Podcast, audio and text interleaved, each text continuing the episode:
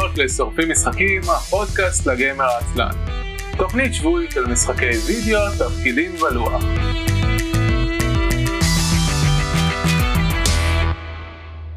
ערב טוב וברוכים הבאים לתוכנית השבועית של שורפים משחקים, עונה עשירית, פרק שמיני. אני אביב מנוח, והיום אני לבד בפרק סולו. מה העניינים, מאזינים? הכל טוב?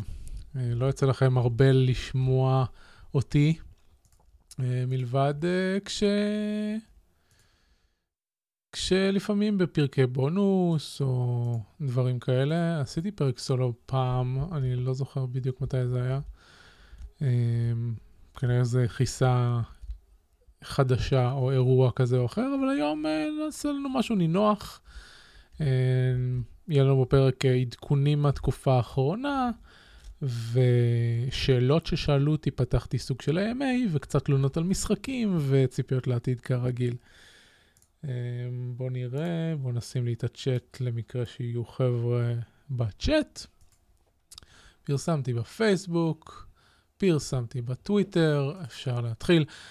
אם אתם לא יודעים, אנחנו שורפים משחקים, הפודקאסט לגמר העצלן, על כל המשחקים כולם. מדי שבוע מדברים על משחקי וידאו, תפקידים ולוח. אמ, אנחנו מדברים על משחקים ששיחקנו לאחרונה, אבל הציפיות שלנו לעתיד, אה, ומדי פעם כשיש איזה שהם אירועים, כנסים וכן הלאה, מדברים גם עליהם. אה, חוץ מהפודקאסט הזה, יש גם, יש גם את הפודקאסט באנגלית The Burn, אה, שאני עושה יחד עם עומר קפלן, והוא בערך אותו פורמט, רק ששם אנחנו מקפידים על משחק אחד בכל פרק, וחדשה או נושא אקטואלי מסוים בתחום המשחקים. אה, והוא אה, נערך מדי שבועיים. אז את אה, The Burn, אתם יכולים למצוא ב-theburn.live, יביא אתכם לעמוד האנקור שלנו, אפשר שם להירשם לכל המקומות שבהם אתם מאזינים לפודקאסטים. את שורפים משחקים אפשר למצוא ב, קודם כל בטוויץ', twitch.tv/isl.me, מילה אחת. שם אנחנו משדרים בשידור חי מדי שבוע, בסביבות בין 7 ל-8 בערב.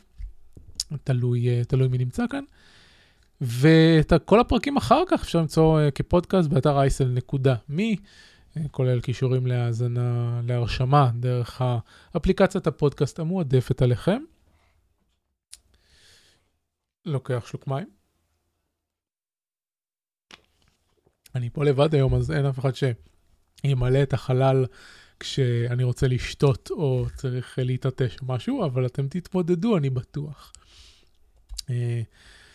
אם אתם uh, רוצים לתמוך בתוכנית, ואם אתם נהנים ממנה ואתם רוצים לתמוך בנו, אז אתם יכולים לעשות את זה בשתי דרכים. יש לנו תמיכה ישירה דרך ערוץ הטוויץ', זה אומר שאתם יכולים להירשם כמנויים, subscription, um, בין אם חד פעמי ובין אם מתמשך, ואז uh, זה כסף שמגיע ישירות אלינו. כמובן יש גם אפשרות uh, לתת טיפים ו cheers ו bits וכן הלאה, אז זו תמיכה ישירה. ואם אתם רוצים uh, דרך אחרת, אז יש לנו תמיכה דרך קישורי שותפים. זה אומר שאתם uh, קונים דברים שכבר התכוונתם לקנות ב Humble Bundle או ב DriveThruRPG, ואנחנו מקבלים עמלה מהרכישה. בדרך כלל, לכל דבר שאנחנו מדברים עליו יש uh, קישורים בהערות הפרק, והקישורים האלה לרוב יהיו קישורי שותפים אם, אם הם זמינים. אז אפשר להיכנס ל-10.me/humble בשביל Humble Bundle, 10.me/drive ל DriveThruRPG, ו-10.me/books בשביל Book Depository. אה, זהו, עכשיו נתחיל את, ה... את הנושאים שהיו לי לדבר עליהם, אז אה, קודם כל בואו נדבר קצת על, ה... על השנה האחרונה בשורפים משחקים, כי הייתה שנה מעניינת. אה, קודם כל, אם אתם לא יודעים, השורפים משחקים התחילה ביוני 2015, מה שאומר שאנחנו קיימים כבר ארבע שנים, אוטוטו 200 פרקים. והתוכנית צמחה בקצב מסוים במשך השלוש שנים הראשונות שלה, או השנתיים הראשונות שלה. הגעתנו לי לפתוח את המספרים, יש לי הכל, כן.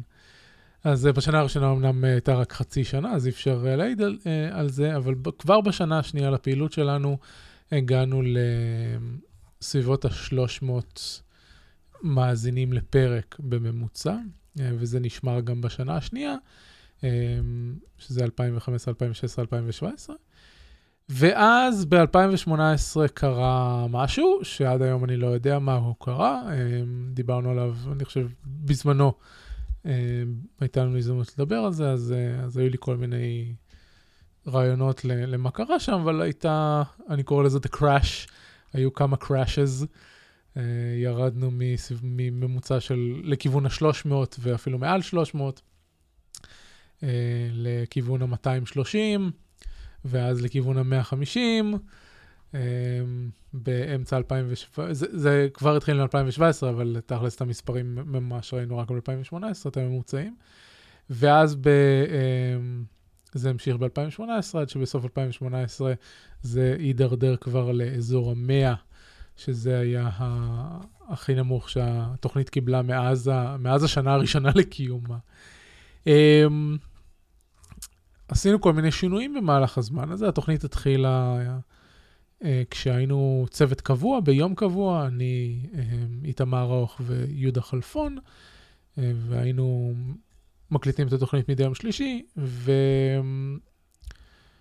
ואחרי שנה או משהו כזה, אני חושב בסביבות עונה שלוש, החיים גברו עלינו והיינו צריכים לעשות שינויים, אז יהודה וראוך קצת הפחיתו את ההשתתפות שלהם ונכנסו מגישים חדשים, ובשלב מסוים יהודה וראוך הפסיקו להיות מגישים קבועים, הם עדיין מגישים אורחים מדי פעם. וזה היה בסביבות פרק המאה, שהיינו צריכים לעשות, כאילו, היו את ה... את. הייתה את הירידה. במספר המשתתפים, והייתי צריך להחליט על, על לעשות שינויים, כי בעצם ההחלטה הייתה, האם אני משנה את התוכנית כדי שיהיה לי יותר נעים לעשות אותה, או, ש... או שמפסיק לעשות, מפסיק לעשות אותה. עכשיו, אני לא מקליט uh, את התוכנית אך ורק בשביל כמות המאזינים שלה. כן, uh, uh, המספרים האלה הם... כלומר, ההבדל בין 100 איש שמקשיבים לך ל-300 איש שמקשיבים לך הם לא, הם לא כאלה גדולים. Uh, וזה עדיין איזשהו מדד שנחמד לראות וכן הלאה. אני, אני אגיד לכם בכנות שהסיבה העיקרית שאני ממשיך לעשות את התוכנית הזאת, זה כי זה פורמט שמאוד נעים לי אה, פשוט לדבר בו על משחקים, כלומר, אה, משחקים זה, זה, זה הקריירה שלי מדברים שונים, בין אם בהוצאה לאור שאני עושה ובין אם זה בעבודה שאני מתעסק בה ואני שואף לפתח משחקים וכן הלאה. אז, אז אני משחק הרבה מאוד משחקים, וה, והצורה שנעים לי ל, לשבת ולנתח ולשמוע את דעתם של אחרים וכן הלאה, הפודקאסט ממלא את זה מאוד טוב, ולכן אני עדיין uh, ממשיך ו- ודוחף לעשות את זו, גם uh, בתקופות שקצת uh, פחות בא לנו.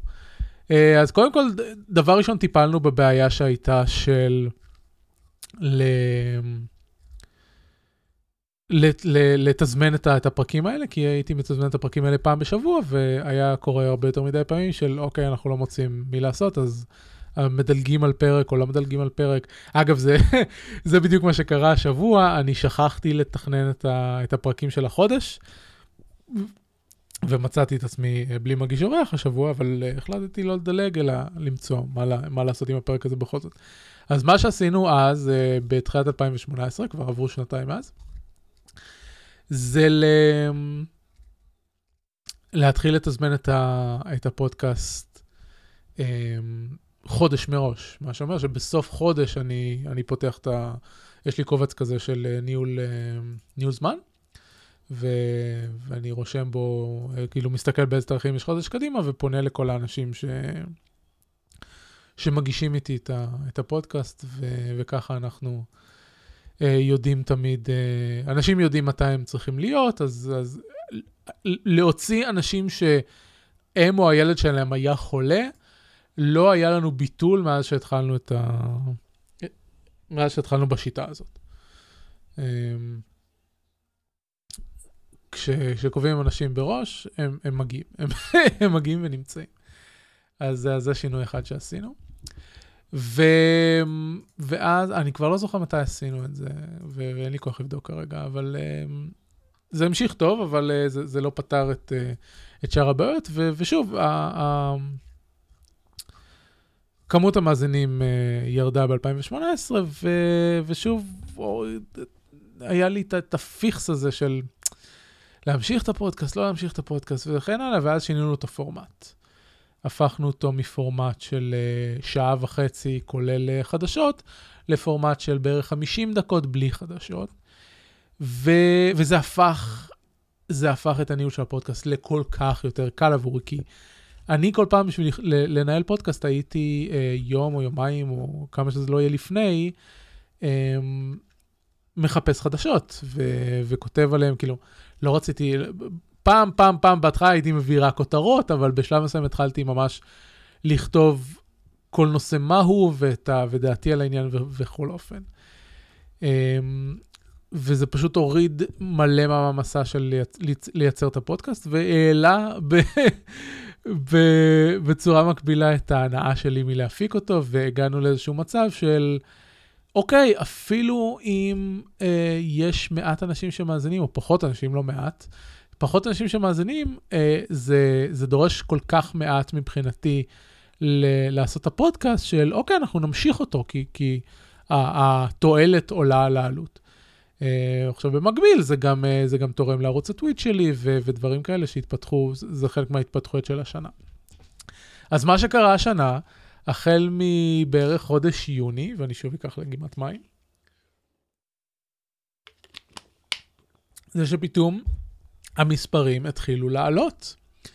ויש לי, יש לי בקובץ שלי, אני מסתכל בכמה חתכים, אני מסתכל בחתך של 90 יום, לראות כמה, כמה מאזינים היו ב-90 יום האחרונים. אז את, אה, את 2019 התחלנו עם אה, ממוצע של 87 אה, מאזינים לפרק ב- בסוף ינואר. זה נשאר ככה עד יולי. ביולי זה התחיל לעלות ב, אה, בערך ב-15% אה, מדי חודש, בארבעה חודשים הראשונים, ואז אה, ב-7%, וסיימנו את אה, 2019 עם אה, 174 אה, מאזינים לפרק בטווח של 90 יום. עכשיו, כשמסתכלים על זה בחיתוכים לעונות, שזה עוד משהו שאני עושה, אז, אה, אז עונה אה, ככה, הייתה לנו, העונה הכי פופולרית של שורפים משחקים אי פעם הייתה עונה 4, אם אני לא טועה, כן. בעונה 4, שאנחנו מדברים על 2000, תחילת 2017, יש לנו 341 אה, מאזינים לפרק בממוצע. זה עונה 4, ומשם זה התחיל לרדת. אה, עונה 5 זה 200, עונה 6 זה 140, עונה 7 זה 113, ואז עונה 8, 8 זה 96. ואז עונה 9, שזה אחרי שהקפיצה, יש לנו שוב פעם 140. אז עונה 9 של סוף 2019, אה, מאוד דומה במספרים שלה לעונה 5 של סוף 2017. כלומר, חזרנו לאותם מספרים שהיו לפני שנתיים, ו- וזה כיף. זה כיף, אה, אה, זה יותר כיף לדבר ושאנשים מאזינים לך מאשר שלא. אנחנו עדיין מדברים פה על, על מדיום תקשורתי, ש...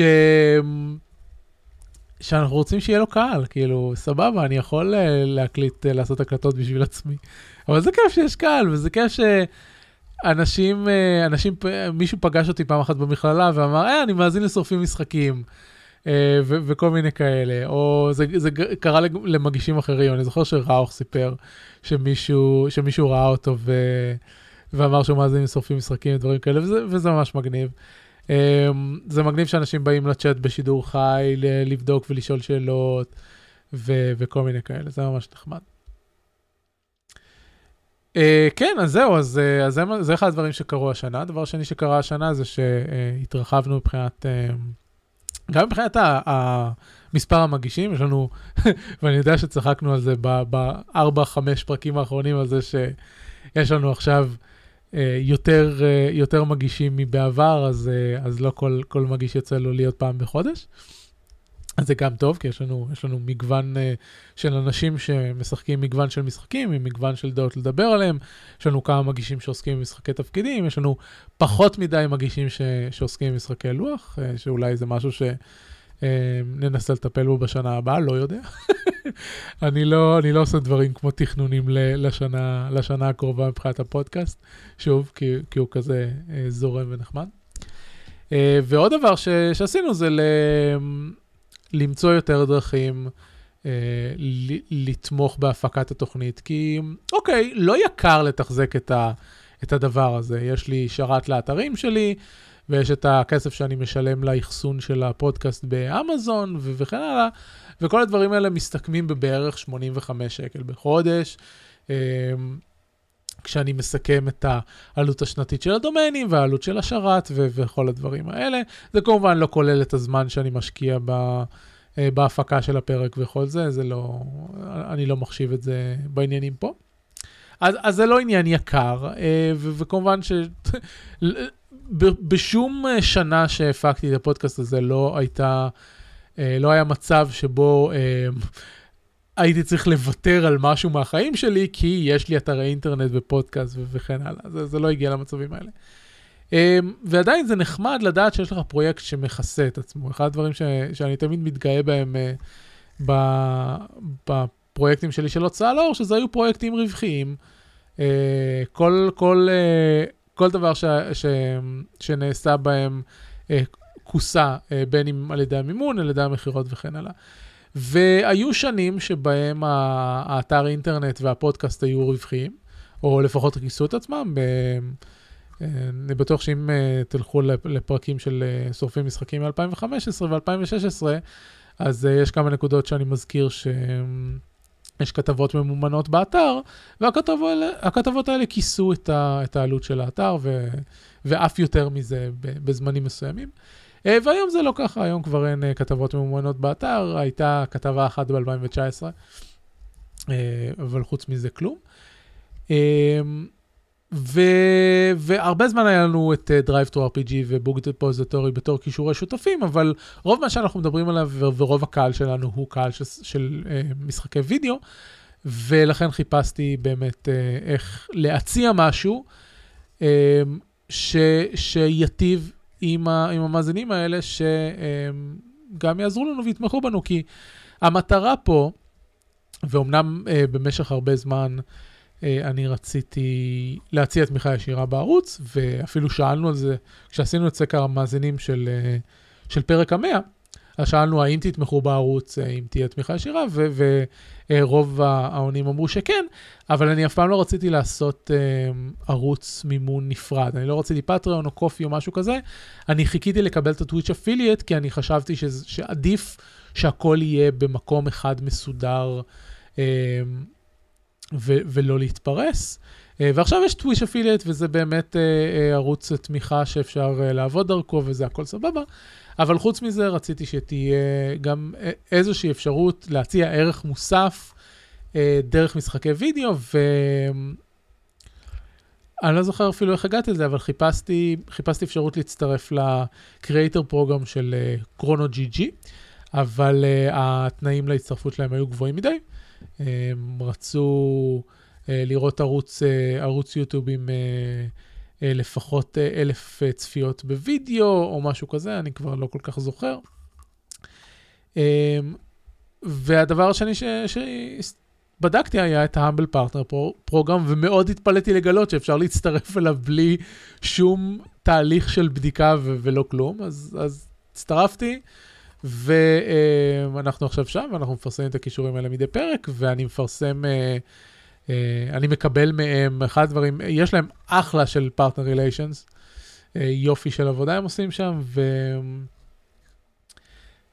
ואני מקבל מהם כל פעם לפני שיוצא בנדל חדש או מבצע חדש בחנות, אנחנו מקבלים משהו כמו שעה, שעתיים לפני הודעה וגרפיקה לפרסום ודברים כאלה.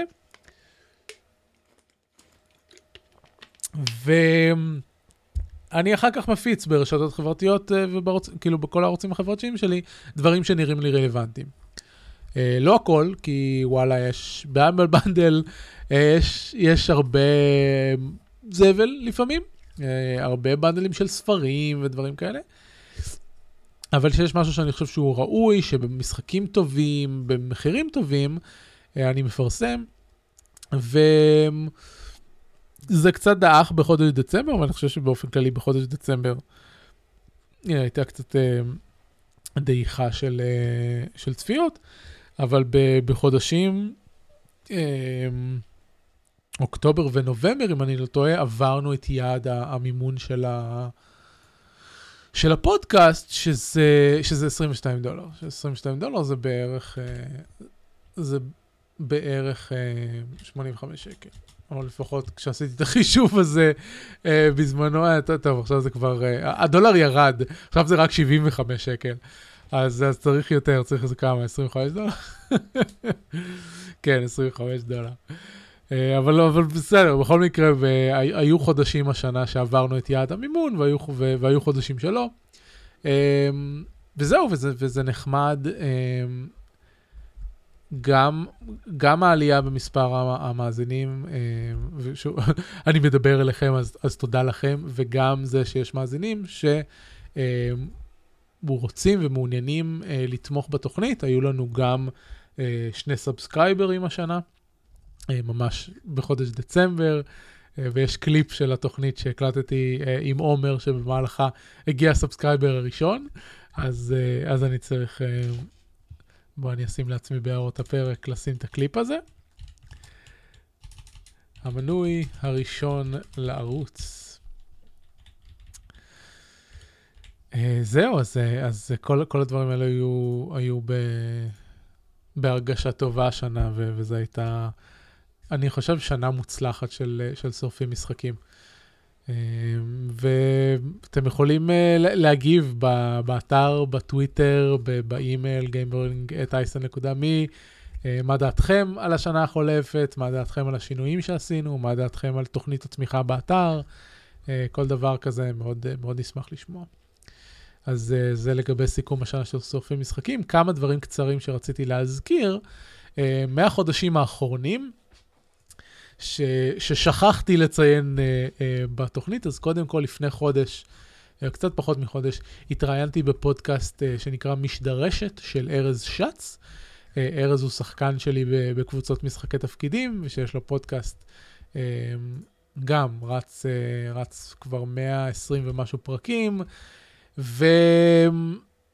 הרבה זמן הוא, הוא רצה, רצה שאני אבוא להתארח בפרק, ו- וסוף סוף הצלחנו uh, למצוא תזמון, אז uh, התראיינתי לתוכנית שלו בערך, לפרק של בערך שעה.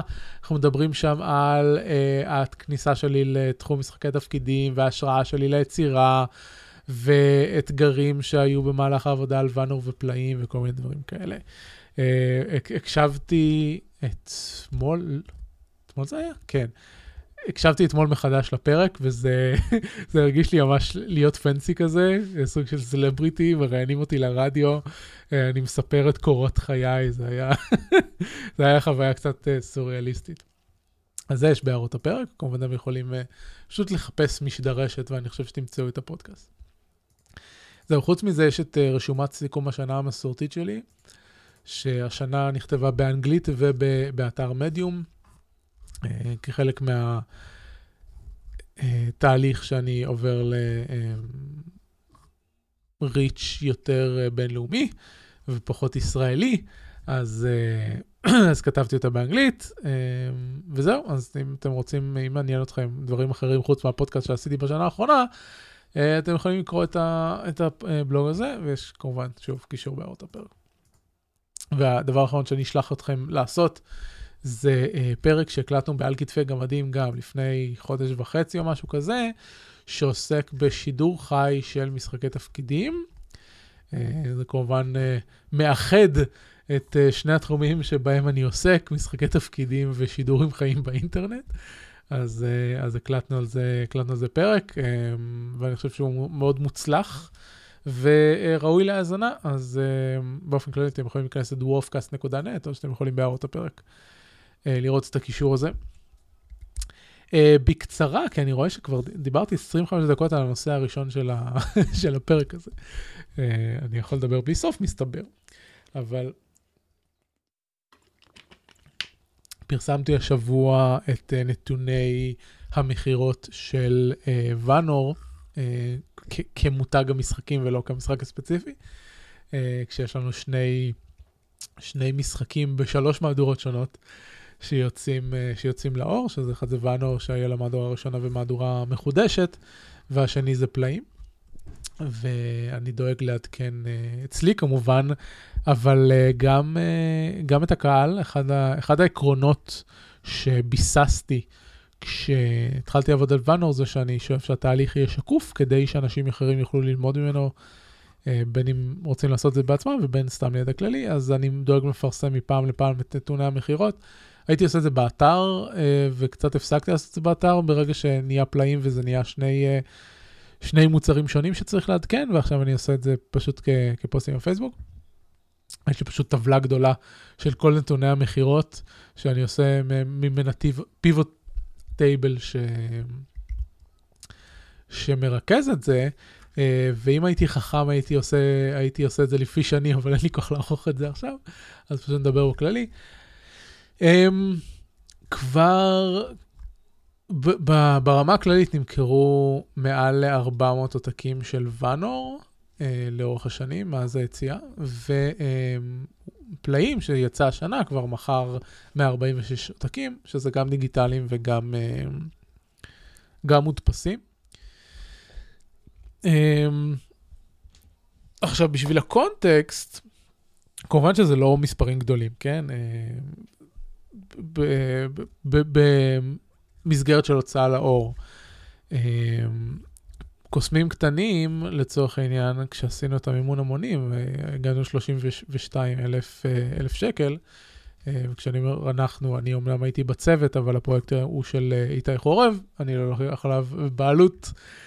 אמ, אז קוסמים קטנים הודפסו, אני לא זוכר, הוא הדפיס אלף עותקים, אולי יותר, אני לא, אין לי נתוני מכירות שלו, אבל, אה, אבל היה אפשר להדפיס הרבה יותר עותקים, והוא גם היה לו מפיץ ש, שהכניס את הספרים לחנויות וכן הלאה. ואני תמיד הורדתי מעצמי את האחריות הזאת בשביל אה, ואנור ופלאים. אני לא רציתי להתעסק בעצמי וכל הקטע של ההפצה וההדפסה וכן הלאה, אז, אז גם בוואנור וגם בפלאים. היו לי שותפים שעשו את זה בשבילי. אמ, אבל כשאנחנו מדברים על משחקי תפקידים עצמאיים בישראל, בעברית, אמ, מדובר במספרים טובים, אומנם על פני תקופה יחסית ארוכה, כלומר, ואנור מכר 400 עותקים בכמה? חמש שנים? כאילו, נגיד, השנה לא נמכרו יותר, יותר מדי. עברו שש שנים, אבל בעיקרון עברנו את ה-400 כבר, כבר ב, אה, בסוף 2018.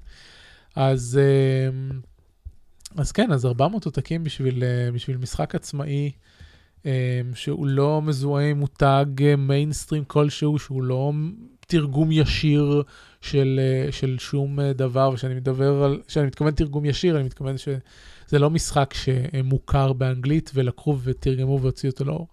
אז כן, ואנור הוא תרגום של Dungeon World, אבל הוא מותג, הוא מותג שנוצר בפני עצמו.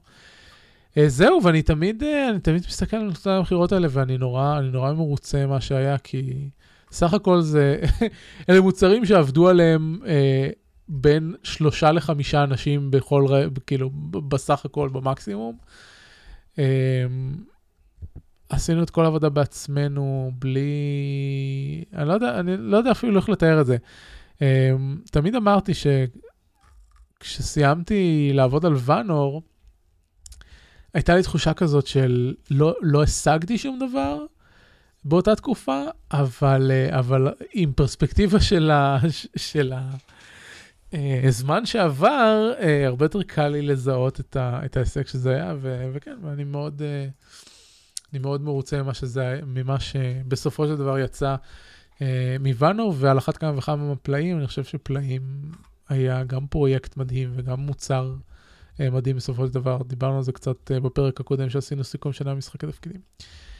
אמ, וזה המקום אה, לעבור לאחת השאלות ששאלו אותי ב-AMA שפתחתי לקראת הפרק הזה, וזה האם אתה מתכוון להוציא עוד משחקי תפקידים בעברית, וכבר נתתי תשובת ספוילר באותו דיון במשחקי תפקידים בישראל, שלא. וזו החלטה שקיבלתי כבר עם סיום המימון של פלאים, אני חושב, ויש עוד ספר אחד שאני הולך אה, לסיים אותו, כי התחייבתי, ואני לא מתכוון להפר את ההתחייבות הזאת, אפילו אם עברו שש שנים מאז, אה, וזה שליטות של ונבלים, שזה הספר החווה לבנו, אה, וזה יהיה המוצר האחרון בעברית שאני מוציא לאור. כנראה, כן? אני, אני, בוא נגיד שאי אפשר לדעת מה יקרה בעתיד, ויכול להיות שתבוא לי הדודה, ופתאום אני אמצא את עצמי מתרגם עוד משהו, אבל בעיקרון, להוציא מוצר בעברית זה המון עבודה בשביל מעט מאוד אה, תועלת. אה,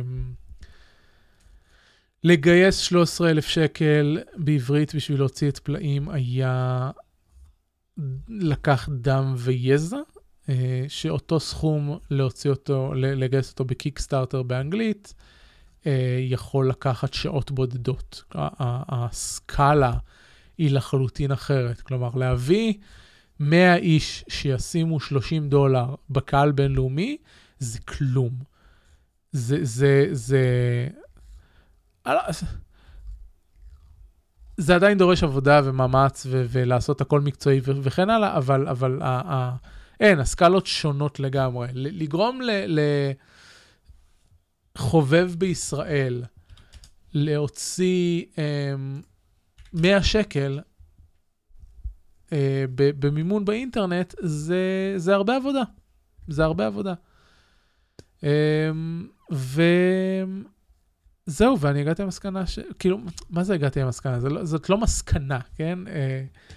יש בזה את היופי של זה, ויש בזה, ו- ואני עדיין אוהב את, ה- את, ה- את הרעיון של לקחת מונחים באנגלית ולהפוך אותם ליצירה קוהרנטית בעברית, ואני עדיין אוהב את ההשפעה שיש לזה אחר כך על ה- הילדים שמשחקים בזה. יש דור שלם של שחקני תפקידים, ש- שהמשחק תפקידים הראשון שהם לקחו ליד, זה משחק תפקידים שאני יצרתי, וזה אה, תחושה מדהימה, אבל אני צריך גם לחשוב על, על, כאילו, אני חושב גם על דברים אחרים, אני חושב על ההתפתחות המקצועית שלי, אני חושב על, על uh, הכסף שאני רוצה להרוויח. uh, כן, אני לא מת... הולך להתפרנס מלייצר משחקי תפקידים, אבל uh, אם uh, במקום לכסות בקושי את הפרויקט שיהיה... Uh, שלא יפסיד כסף, אני יכול להרוויח ממנו כמה גרושים, או לפחות להוציא אותו בסקאלה הרבה יותר גדולה והרבה יותר מקצועית, אז, אז כן, אז אני רוצה לעשות את זה. אז זאת התשובה לשאלה הזאת. אמ, הלאה לשאלות הבאות. אה, שאלו אותי, בעיקר שאלות המשחקי תפקידים, עכשיו בצחוק כתבתי, אחת השאלות ששמתי בתור דוגמה, ואני רגע אשתה מים. זה למה אתה אוהב את, אה, את אה, פרק אחד של מלחמת הכוכבים? אז אני אענה לשאלה הזאת ברצינות. אה, אמ, אני אתחיל, אני אתחיל ככה, עד, עד האינטרנט, או אפילו עד הרשתות החברתיות, אני לא ידעתי שאנשים שונאים את הפריקולים. אני לא ידעתי שאנשים שונאים את ג'ארג'ר בינקס. אני, אני לא הייתי מודע ל, לכל ה... ה דר, כאילו, ה, ה, ה, הצורה שבה אנשים תופסים את, אה, את את אה, הסרטים השונים של מלחמת הכוכבים. אני, uh, כמובן שלא נולדתי למלחמת הכוכבים, אבל את, ה, את הטרילוגיה המקורית היו לי VHSים בבית, ואני ראיתי אותה מספר רב של פעמים בתור ילד בווידאו. ואז יצא פרק אחד, אני חושב שראיתי אותו בקולנוע, אני לא בטוח אפילו. אמ, אבל אה, אני חושב, מה, זה היה 99? אז הייתי בן 12, 13, 12? ו- וכן, וראיתי את... סרט חדש של מלחמת הכוכבים, הייתי בן, אה, הייתי ילד אה, על סף הנהר, ווואלה, וזה היה כיף, ונהניתי, ונחרט לי, ב, ב, לא, לא בזיכרון, אלא בתודעה, התפקיד של קוואי-גון ג'ין ודארת מול, ועד היום הם, ה, הם הג'די והסית' האהובים עליי בסרטים. אה, אדם דרייבר בתור קיילו רן אה, אה, כמעט אה, מתחרה בדארת מול. אה, אבל אולי רק בגלל שיש לו כל כך הרבה יותר אה, תפקיד. זה יישמע לאנשים מוזר שאני לא אומר דארת ויידר, וכן, כן, דארת ויידר זה אחלה דמות, אבל כשאני חושב לעצמי מי הוא, מי הוא סיט, מי, מי מהווה את הסיס בתודעה שלי, אז, אז הדארט מול יהיה הראשון. Um, כמובן הפסקול עם Duel of the Faith, וכל ה, הקטע של המלחמה עם הבטלדרויד וכן הלאה, זה היה... זה, זה נחרד בתודעה שלי, ועד היום אני רואה את הסרט הזה, וכאילו, דווקא החלק שבו, ש, ש, הפוד רייסר, שזה החלק שבו, שאנשים הכי, אה, כאילו, הוא החלק הכי נסבל לדעת אנשים, זה החלק שהכי משעמם אותי. אה, זה איזה 20 דקות שלא קורה בהם כלום, ו, והם מיותרים לחלוטין לכל שאר הסיפור. אז, אה, אז כן, אז אני לא, לא יודע, כל התפיסה שלי, שהסרט הזה היא שונה, ו- ואני לא מדבר רק על הזיכרון של בתור ילד, אני מדבר עד היום שאני רואה את הסרט הזה. אמ, אני מוכן לראות את הסרט הזה שוב ושוב. אה, לעומת, לעומת סרטים אחרים. לצורך העניין, אני מאוד אוהב את פרקים 2 ו-3 מכל הסיפור של ה-Clone Wars, שבכלל, מבחינתי זה, זה התקופה הכי מעניינת של מלחמת הכוכבים to date, אבל פחות או יותר כל סצנה עם אינד... היידן קריסטנסן היא בלתי נסבלת, וזה חרא בלבן, ו... וחבל. Um, ב... זהו, אז, אז מאז שראיתי את הסרטים האלה ועד היום, כלומר, הייתי ממשיך להיות אה, אה, בשלי חסר דאגות אם האינטרנט לא היה אומר לי שהם לא אוהבים את הטרילוגיה המקורית. עכשיו, לדעתי, נגיד שאני רואה היום, אה, אני, אני עושה מרתון של אה, סרטי מלחמת הכוכבים, לדעתי הסרט המקורי לא מחזיק. Uh, הוא לא, לא קורה בו יותר מדי, הוא לא מאוד מעניין, הוא לא מספר הרבה דברים. עכשיו, ראיתי כל מיני ניתוחים שלו, במיוחד סביב היציאה של פרק 9 וזה, יש יש שם המון דברים מעניינים מבחינת הסינמטוגרפיה והמיתולוגיה וכן הלאה, אבל בסרט עצמו, אם אתם לוקחים אותו כסרט, הוא לא מאוד מעניין. עכשיו, פרקים 5 ו-6 הם, הם נהדרים, כן? Empire Strikes Back הוא, הוא סרט מופת. אני, אני מאמין בזה, כן? אני, אני של, שלם יחד עם האינטרנט בקטע הזה. Uh, עכשיו, בתור ילד תמיד הכי אהבתי את uh, שובו של הג'די. Uh, אני חושב מאותו, מאותה סיבה שאני כל כך אוהב את פרק אחד, בגלל שלוק הוא יותר ג'די שם. ותמיד הייתה לי הטיה לכיוון אה, מדיה של מלחמת הכוכבים, שמראה את ג'די ואת הכוחות שלהם וכן הלאה, וזה אחת הסיבות שאני כל כך אוהב את הטרילוגיה החדשה גם, אה, פחות ה-Force Awaken, כי לא עושים שם יותר מדי דברים מעניינים, אבל גם פרק 8 וגם פרק 9, סוף סוף מראים על המסך דברים חדשים ומעניינים, הפורס, אה, וזה אחד הדברים שאני אוהב אה, ב... בסרטים האלה. עכשיו, עם כל הדברים האלה, אה, אני אזכיר, וגם אמרתי את זה, אני חושב, או בפרק הקודם או בפרק לפני זה, הסרטים של סטאר וורס אף פעם לא היו הדבר, הדבר שמשך אותי לסטאר וורס, זה, הם, הם, הם, הם ההתחלה, הם הבסיס ל, לעולם הערכה שיש דברים הרבה יותר מעניינים לעשות איתו, ובאמת עשו איתו דברים הרבה יותר מעניינים, גם בסדרות הטלוויזיה, בכלל, The Clone Wars, הסדרה המצוינת של קארטון נטוורק, אני חושב שהיא עד היום המדיה הכי טובה של מלחמת הכוכבים. Uh, אם אתם לוקחים את כל ה... 20 ומשהו, 30 ומשהו פרקים um, ומחברים אותם יחד, מקבלים סרט של שעתיים וחצי, כמעט בלי דיאלוג, רק עם מוזיקה. מדהים, פשוט מדהים, um, מומלץ, מומלץ לכל אחד. Uh, זהו, אז זאת, ה, זאת, זאת התשובה שלי למה אני אוהב ומה אני לא אוהב במלחמת הכוכבים.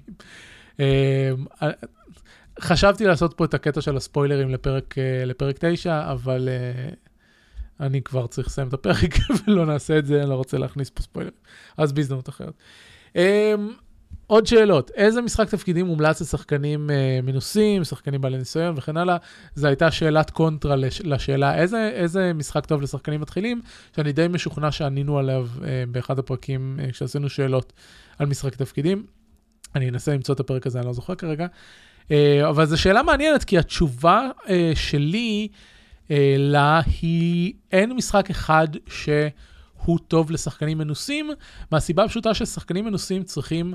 וזה זה, זה תמיד אחד הדברים שעולים בהרבה דיונים על משחקי תפקידים, של במיוחד שחקנים ששיחקו בילדות שלהם ויכולים דרכונים, פשוט נשארו עם ויכולים דרכונים מאז ועד היום, והם מנסים לחופף את, ה, את המשחק לעשות כל דבר. כלומר, הם כבר לא באמת רוצים לשחק עם מבוכים ודרקונים, הם רוצים לשחק משהו אחר, אבל הם מכירים מבוכים ודרקונים וינסו, וינסו לעשות איתו אה, את המשחק שלהם, ולכן התשובה שלי היא, ת, כשיש לכם משהו שאתם רוצים לשחק, יש לכם סגנון מסוים, אווירה מסוימת, רעיון לקמפיין, תמצאו את המשחק שעושה את, ה, אה, את, ה, את מה שאתם רוצים בצורה הטובה והנכונה.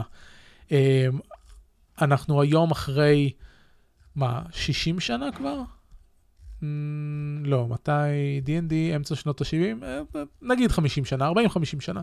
אנחנו אחרי 40 שנה של Game uh, Design אה, במשחקי תפקידים, אה, וכמובן גם במדיום, אה, מדיה אחרים של משחקים, ואנחנו יודעים הרבה מאוד על מה מניע שחקנים, מה יוצר אווירה מסוימת, מה תורם, מה גורע וכן הלאה. ומשחקים, אמ, במשחקי לוח זה היום נקרא designer board games, בגלל שיש designer שבונה board games סביב תמה מסוימת בשביל להעביר פואנטה מסוימת.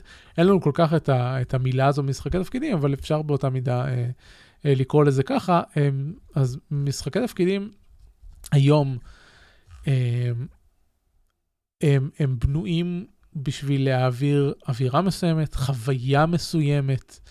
אה, לדחוף אתכם בשביל אה, לעבור מסע מסוים עם הדמות, רגשות מסוימת עם הדמות, כל, כל משחק ומה שהוא רוצה להעביר, ובאמת שאין סיבה להיתקע אה, על משחק אחד, אה, כשאפשר לשחק את משחק שיתאים ויעביר את החוויה שאתם רוצים לקבל בצורה הטובה ביותר. עכשיו, זה לאו דווקא אומר ללמוד שיטה חדשה. אה, יש לנו את, אה, את אה, כל המשחקים השונים המבוססים על Power by the Apocalypse, שהמכניקה הבסיסית שלהם היא אותו דבר, אבל יכולה להיות להם, יכול להיות להם סגנון כל כך שונה בין משחק אחד לשני. לשחק Dungeon World ולשחק Mask, ואנור ופלאים, זה חוויות שונות לחלוטין, למרות שבשניהם אתה מגלגל את אותן קוביות, והתנאי להצלחה ולכישלון הם אותו תנאי. אז זו התשובה אה, לגבי זה.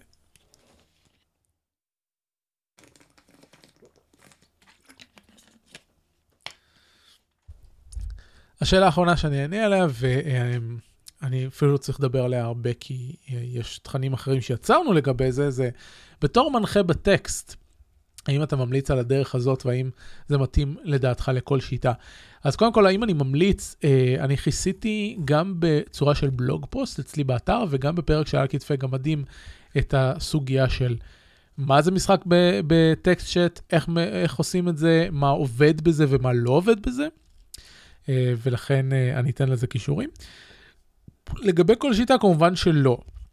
שיטות שמצריכות עזרים טקטייליים, אה, לא יעבדו כמו שצריך, אה, אלא אם כן עוברים ומשחקים במקביל ברול 20, או משהו כזה, ואז אתה מנהל גם את המפה וגם את הצ'אט, אני חושב שזה יעבוד פחות טוב. אה, אני כן אוהב, כלומר, אפשר כמובן לשחק חוף שיטה פרי פורם מוחלט עם, עם צ'אט, וזה יעבוד בסדר גמור. אני אוהב שבמשחק שלי יש, יש קצת יותר משחקיות, ולכן דברים כמו by the Apocalypse עובדים מאוד טוב לזה, כי יש אה, גלגולי קובייה מאוד מוטים ומאוד ברורים. Uh, לדעתי, ככל שיש יותר מרכיבים uh, מתמטיים, קראנצ'יים במשחק, ככה הוא פחות יתאים להשתלשלות הצ'אט. ושוב, יש פה גם עוד גורמים כמו כמה קווי מחשבה אפשר לנהל בו זמנית ו- ודברים כאלה, כמה קווי שיחה יותר נכון. אבל זה כיסיתי גם בבלוג פוסט וגם, ב- וגם בפרק של הכתפי גמדים. אז את, את התשובה תמצאו שם.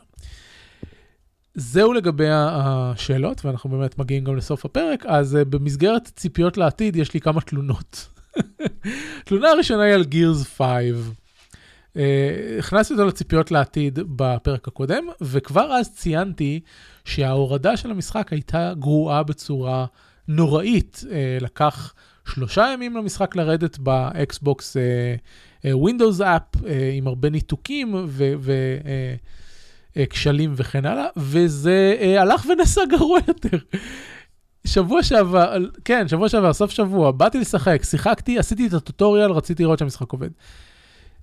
במהלך ה tutorial, אה, נכנסתי ל-setting option וראיתי שיש אפשרות להוריד ultra texture packs. אמרתי, וואלה, מגניב, המשחק רץ חלק, אני יכול להרשות לעצמי אה, לעשות אותו יפה יותר. בוא נלחץ על זה, לחצתי על זה. סיימתי את ה tutorial, סגרתי את המשחק, ראיתי שהוא הולך אה, להוריד 6.5 ג'יגה, תיארתי לעצמי שזה ה texture pack הזה, ואמרתי, אה, אני לא רוצה עכשיו שהוא יוריד 6.5 ג'יגה, ביטלתי את זה. עכשיו, הייתם חושבים שזה היה מבטל רק את העדכון של המשחק. הייתם חושבים. בפועל, האפליקציה הסירה את המשחק לחלוטין ברגע שלחצתי על הביטול.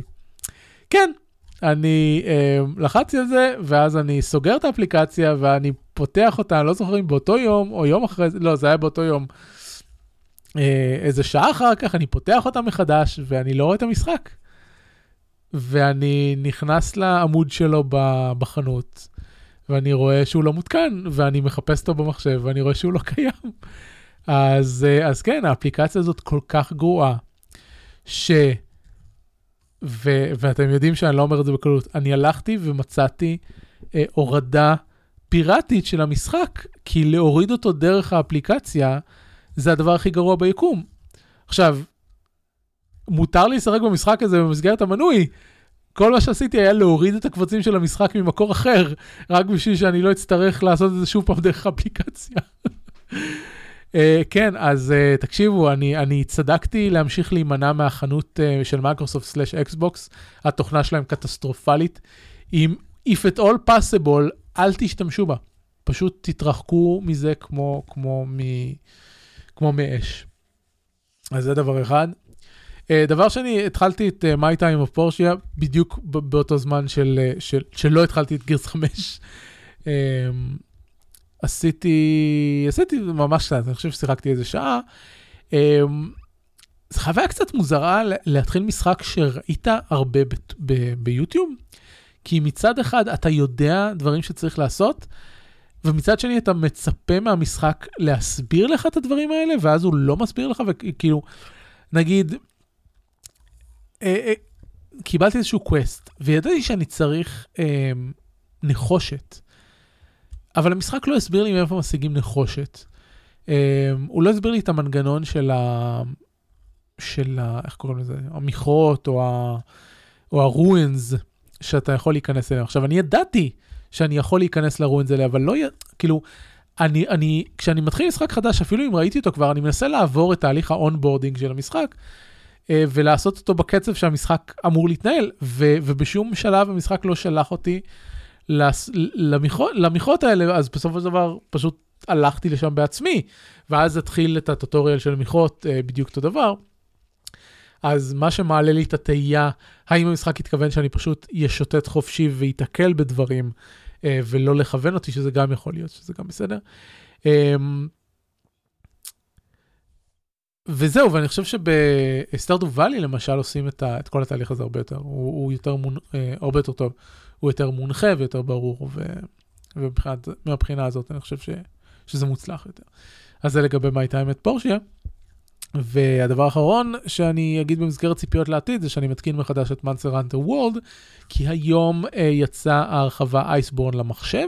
עכשיו זה לא שאני הולך לשחק בהרחבה, כי לא הגעתי ל... ל השלב הזה במשחק הבסיסי, צריך לשחק, אה, לסיים בעצם את הסיפור של המשחק הבסיסי קודם, אבל לרגל יציאת ההרחבה הם עדכנו את המשחק עם אה, ציוד אה, שנקרא Defender Gear, שהוא בעצם boosting gear, אה, שהופך את הדמות שלך לפשוט יותר חזקה למשחק הבסיס. אז אמ, אתם מכירים אותי, אני אוהב אה, Easy Modes, אז אה, כן, אז עשו, הכניסו אה, Easy, easy Mode Gear. ל Monster Hunter World, וזו הזדמנות טובה לחזור אליו ואולי אה, לסיים את הקמפיין, אז, אה, אז זה מה שאני מתכוון לעשות.